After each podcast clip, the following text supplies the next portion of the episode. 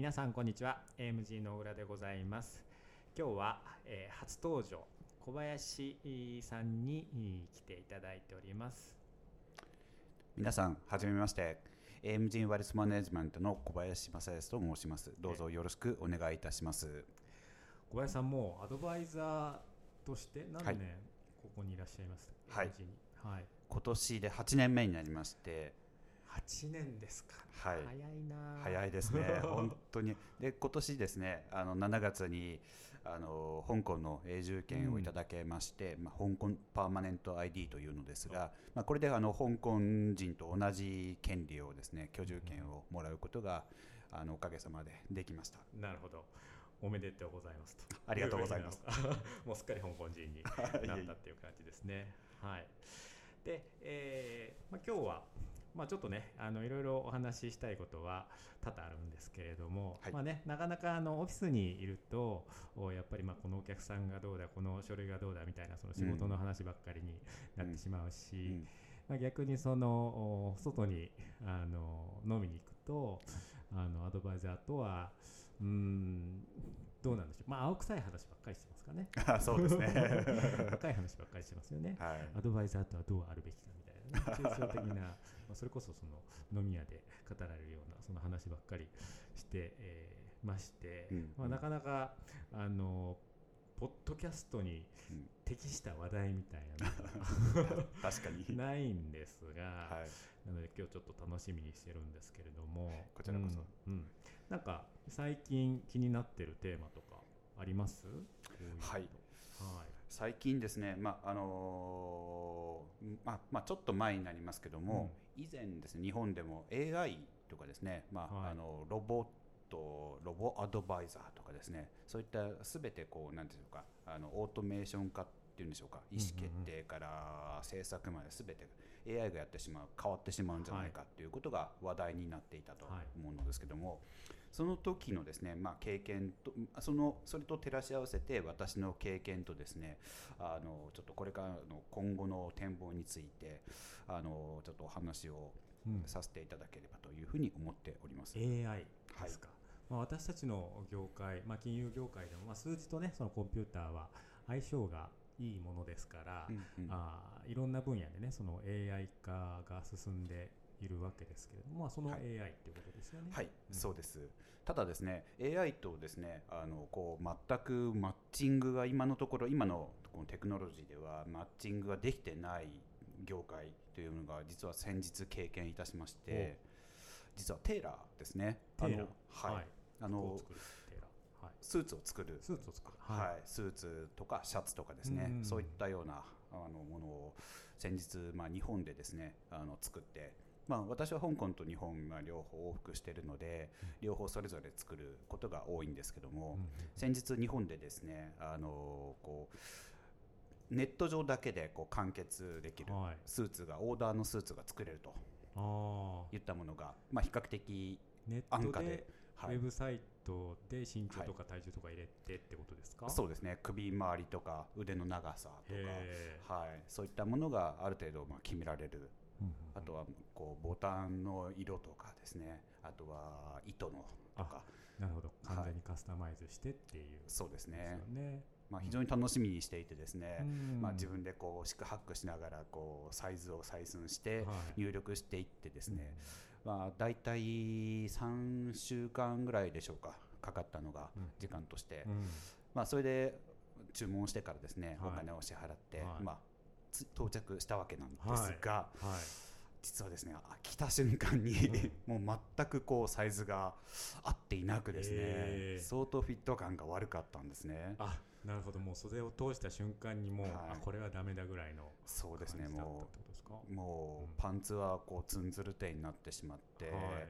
こうフィット感腰周りのフィット感うんも悪く、こう肩周りもですねこうしっくりこない、うんうんうん。はいまあ、そこには胸の厚さとかですね。そうあとはこ個人の好みっていうものもあると思うんですね。あえっとサイズが合ってなかったというのがまず一つ目の問題、はい。でえっとフィット感みたいなそういう好みの問題が二つ目の問題っていう、そうですね。えただサイズに関しましては、はこうなんでしょうかそのそこのインストラクションにある通りに測った、うんうんうん。でこれは2度3度と測ったのでその採寸に問題があったとは思えないんですね。あなるほど。採寸は合ってたのにはい。フィット感が悪かったってことですか？そうですね。へはい、であのーまあそのあとですねあのー全くこう切れない状態でしたのでーもう全く切れないそうですね。もう状切るに耐えられないような耐えられない。はい、状態だったので。えー、それ写真で見たかったです、そうですね。まあそのあのまあそういったような要望が多いのかですね、うん。そこのウェブページを見ますと、はい。何か問題があったらこちらにご連絡くださいというところがあって、まあ実際の実店舗があってですね、はい。そこにまあ商品を持ち込んで、結局。はい、で採寸をまあしてですね、はあの修正をしてもらうとい、うような形なんですね。なるほど。はい。じゃあ結局店舗まで行って 採寸をやり直して、はい。なるほど。でその採寸した結果、あの店舗で採寸ししてもらって、はい。えーまあ、お直しをして、はい。まあ、それはちゃんとフィットしたんですか？そうです。その後はフィットしました。うーん。はい、結局のところですねやはりその、まあ、個人の好みとかそういったものというのは非常にこう AI では測りにくい問題なんじゃないかなっていうことを、まあ、しみじみとですね、まあ、職業柄感じたっていうことはありますね。確かに。だってちょっとゆったりめが好きな人とか、うん。タイトめが好きな人ってそうですね。全然いますもんね。まあ、香港なんかですとこう地下鉄見てるとですねその香港の金融マンですね HSBC の銀行員とかは相当ぴっちりしたこうそうですよ。ね相当絞ってますよねあれ。ガッチガチに絞って、うん。まあ、その体型を維持するためにこう運動をしてですね、まあ、こうそういった努力をしてたりですね、うん。まあ、自分の体を見てくれと言わんばかりのこう タイトなスーツ好まれるわけですけども、うんまあ、それなんかもおそらく数値で測る数値ではあのタイトめとかですね、うん。ルーズめがいいとか、うん。そういったような選択肢で測れるもんでもないと思ってはいるんですね。なるほどなるほど。で、えーまあ、私たちの業界でいうところのっていう話に続くわけそうですね。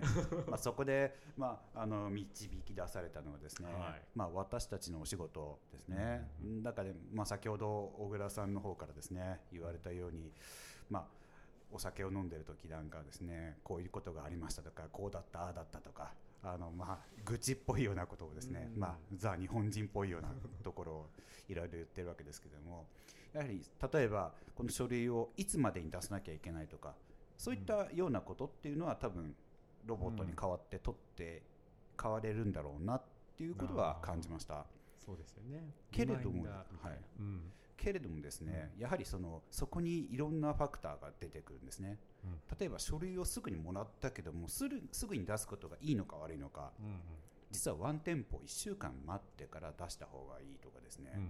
これは提出側の問題にあったりとかですね、はい。はい。まあ、あとは例えば香港 先日ですと香港のその行政側の、はい。はい、こう今監査中なので、はい。もうちょっと待ってほしいとかですね、はい、ありますね。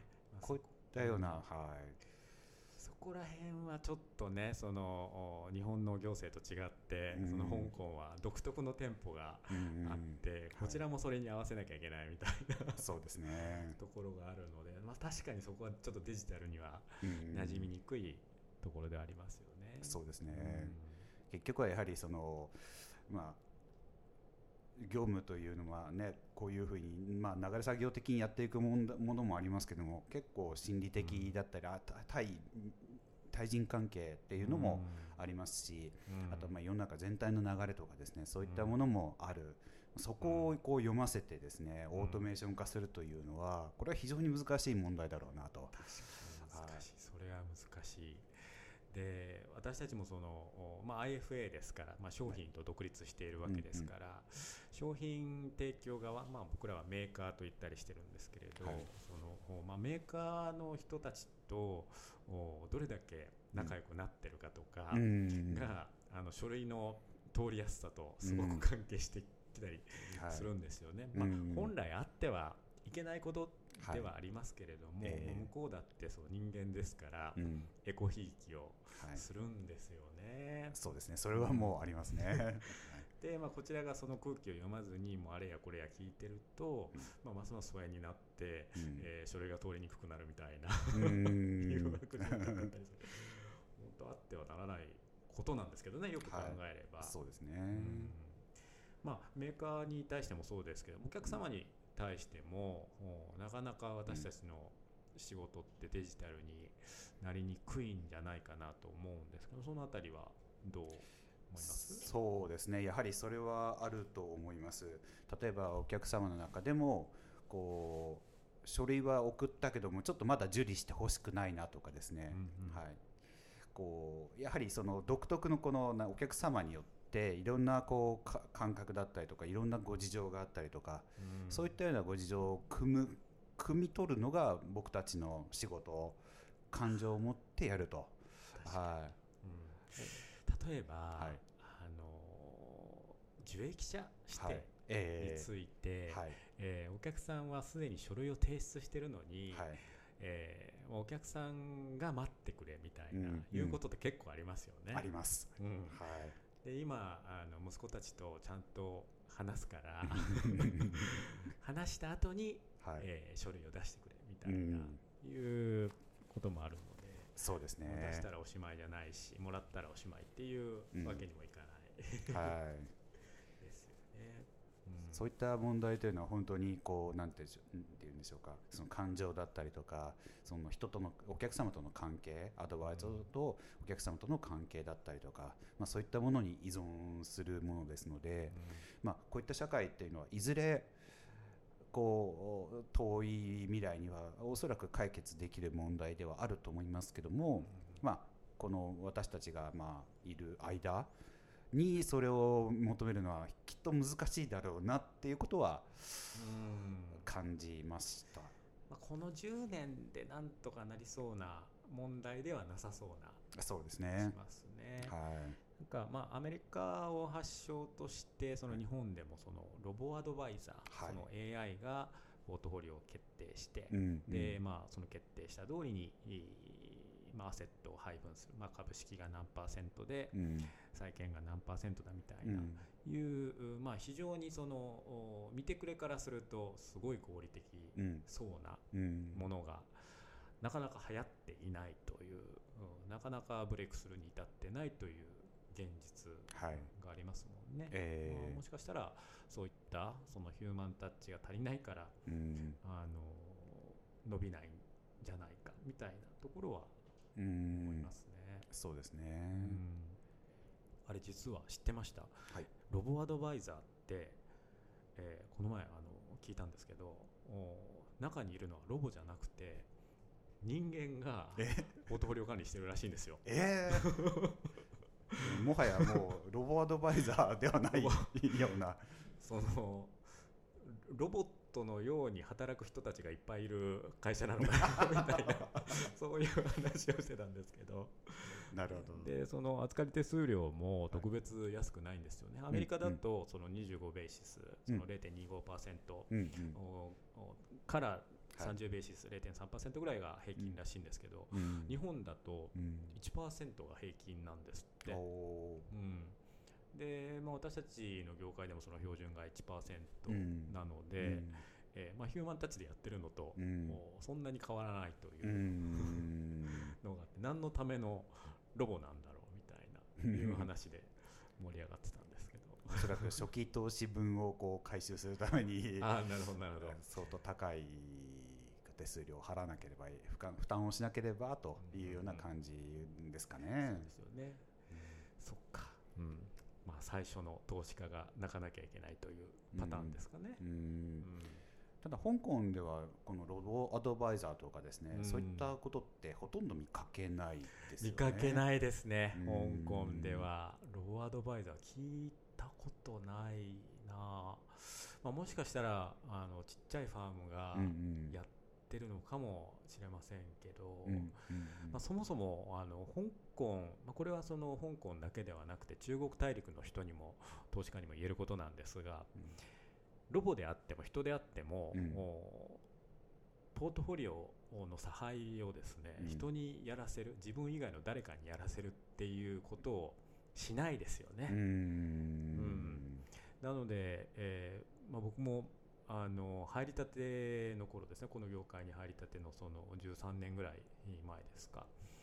あの香港人の同僚に、えーアドバイザリーフィーってどれぐらい取ってんの？うんって聞いたんですね、うんそのおまあ、ファームによってもそのアドバイザーによってもですね、えーアドバイザリーフィーをおいくらチャージするのかって違うので、うん AMG ではアドバイザリーフィーいくら取ってんの？って聞いたら、うん。アドバイザリーフィーなんて取れるの？みたいな。うん。いうことを逆に言われてなるほどうん。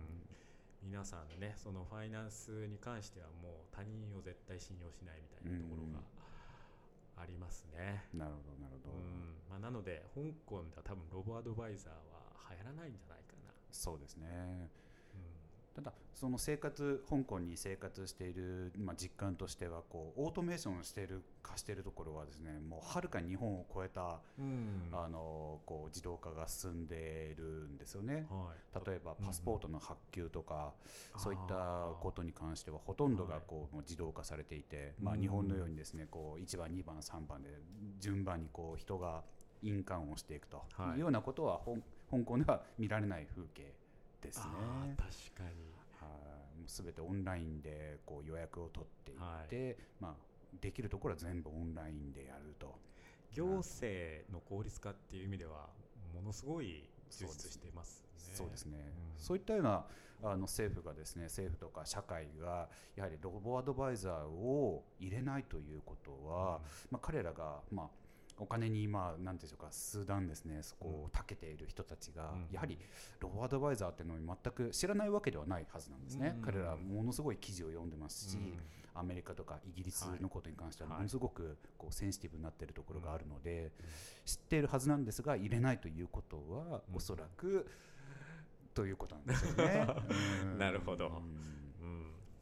まあ一時のそのなんていうんですかねそのバズワードうん的な感じで、うんえーロボアドバイザーもあの流行りましたけれども、うんもうまあ流行り廃りがあるものなのかもしれませんなかなか文化として定着定着していくにはあのまだ早いのかなうんという感じはしますね。そうですね。うんじゃあ今日はそんなところで、ありがとうございました。、はいまたあ何かお話ししたいことがあったら、はい話に来ていただければと思います。こちらこそよろしくお願いいたします。ではこれで失礼いたします。失礼いたします。